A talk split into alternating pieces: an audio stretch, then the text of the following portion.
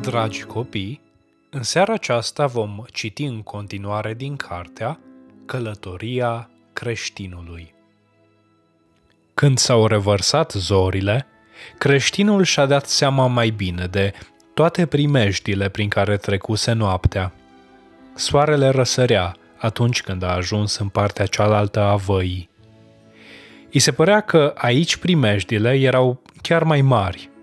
La capăt, într-o peșteră, era un uriaș bătrân care își mușca unghiile de ciudă că nu poate ajunge la călătorii spre cer ca să-i chinuiască. Pretutindeni în jurul lui erau oasele celor care au pierit înainte. Creștinul a mers mai departe și se minuna de harul prin care Dumnezeu îl purtase și lăuda pe Domnul pentru că l-a izbăvit de cursele și primejdile în care ar fi putut să cadă. Cum mergea creștinul așa, iată că după un povârniș vede în față un om. Credinciosul care mergea și el pe același drum. Așteaptă-mă, a strigat creștinul, să mergem împreună. Nu pot, a răspuns credinciosul. Trebuie să-mi scap viața, căci răzbunătorul e pe urmele mele. Creștinul a vrut să-l ajungă din urmă, dar s-a împiedicat și a căzut. S-a lovit așa de rău încât nu s-a putut ridica până când a venit credinciosul să-l ajute. Apoi au pornit la drum împreună, povestind toate peripețiile călătoriei lor.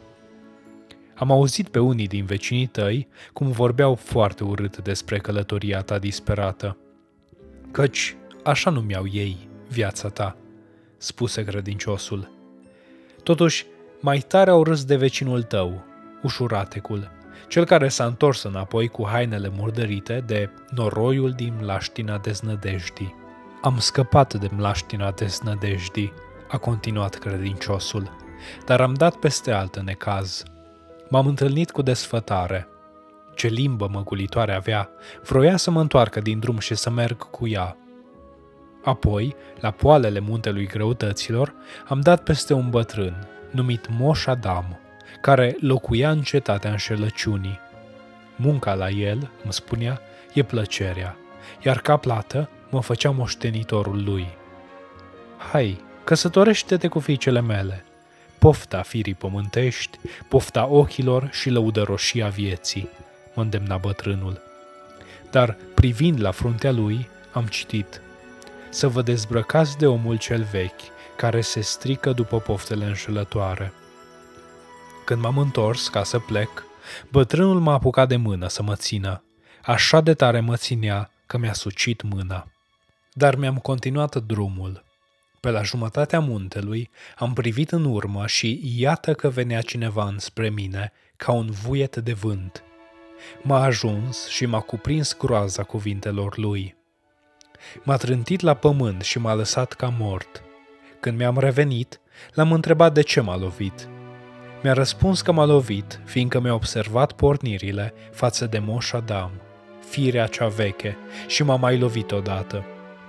Când mi-am venit în fire, l-am rugat să aibă milă de mine. Nu știu ce milă pot să-ți arăt, a zis el, și mi-a mai dat una. Dar iată că cineva s-a arătat și l-a rugat pe bătrân. Acesta era bătrânul Moise. Să aibă răbdare, a continuat credinciosul. Am văzut mâinile sale străpunse, de aceea cred că mijlocitorul acela era regele nostru. Creștinul l-a întrebat pe credincios dacă a văzut palatul cel măreț de pe vârful muntelui. Da, a răspuns credinciosul, am văzut și leii, dar dormeau. Am trecut pe lângă portar și am mers mai departe. În Valea Umilinței am întâlnit un om, nemulțumitul, a vrut să mă oprească. Zicea că dacă voi merge mai departe, mă fac de râs și îi fac de râs și pe ceilalți prieteni. Mândria, închipuirea de șartă și mulțumirea de sine. I-am răspuns că m-am lepădat de ei. Apoi m-am întâlnit cu altul, rușinea. El obiecta asupra religiei în general. Spunea că o conștiință sensibilă nu e potrivită pentru bărbați și că oamenii religioși sunt o rușine pentru timpurile noastre. Atunci mă gândeam că un om sărac, care îl iubește pe Domnul e mai bogat decât cei mai mari oameni care trăiesc fără Dumnezeu.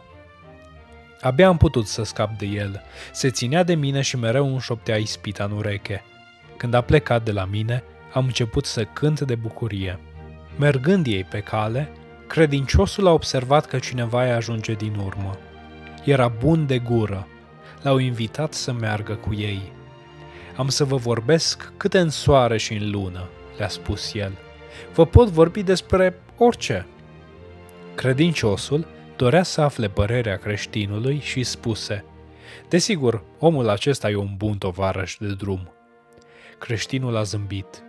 Bun de gură, de pe strada trâncănelilor, săracul de el.